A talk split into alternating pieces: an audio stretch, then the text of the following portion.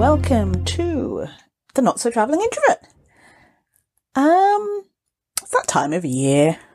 Actually, it's always that time of year when I'm thinking about mm, my time management, how I block out work, how I look at my previous calendar and what's coming up this week, and just when I'm doing a general clear out, I'm planning my next week, month, quarter, year sort of a thing. And I, I tend to do this on a regular basis as far as a week is concerned, but a little longer, eh, not so much.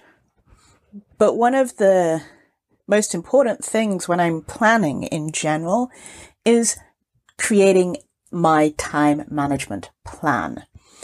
And this works in two ways. One, it keeps me from procrastinating and wasting time and how I can make every hour count. Also, on the flip side, when I look back and see how many hours I've worked on X, Y, and Z, I don't feel so much pressure to be working all the time. And then I enjoy the time off that I have and the things that I'm doing because, hey, I spent X amount of hours on this thing. That's great.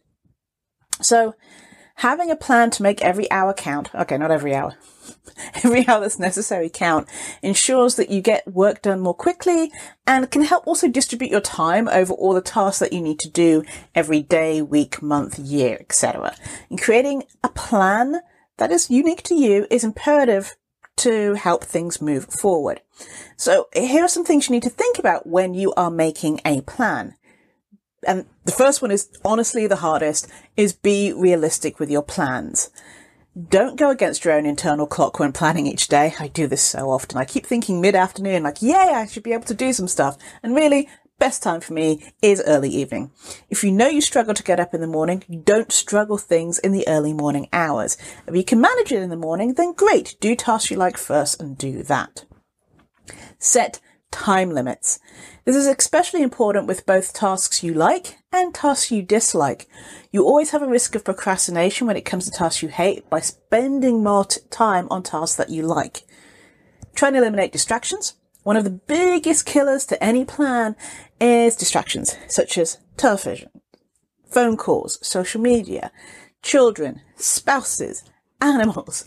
While nothing is ever perfect, you can eliminate most distractions by planning ahead about how you will deal with them. Turning off that TV, putting the phone in airplane mode, having a blocker so you can't access social media, um, explain to your children or spouses or people in your house the importance of not bothering you while you are working. I don't have a set plan for the animal thing. Differentiate important from non-important tasks.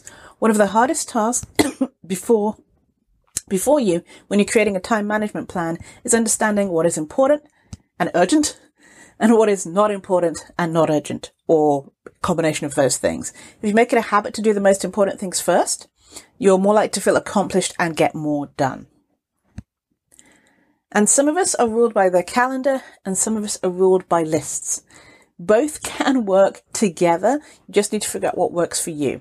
But at the end of the day, technology or pen and paper you need to figure out what works for you. Using a Google Calendar or another kind of system that's synced to your phone is a great way to ensure your calendar is always with you and you don't forget things. You can, don't forget to set reminders and alarms as well to help with that. Eliminate the need for urgency from your life. This can be difficult, but most things are not actually urgent. If you're a service provider, stop taking on last minute work. Train your clients to give you plenty of time for work tasks in your schedule and do the same for people who work for you. If you set family time and playtime into your schedule too, that will eliminate the need for a last minute meltdown for a toddler or just realizing, oh my goodness, I haven't spent enough time doing other things. Also stick in your calendar time for you, time to recharge. Create and use lists. Um, it's one thing to note it on your calendar, work on Project X, but it's quite another to um, have a list exclusively telling you exactly what you're doing during that time period for Project A. This is a really efficient method to schedule your time and know what you're going to do in that time. Um, create a daily action plan. So you have three things that you should do uh, that will help walk work towards or walk you towards a future plan or goal. So just in general, these are tips, hints, ideas of how to create a time management pro- program and plan that works for you.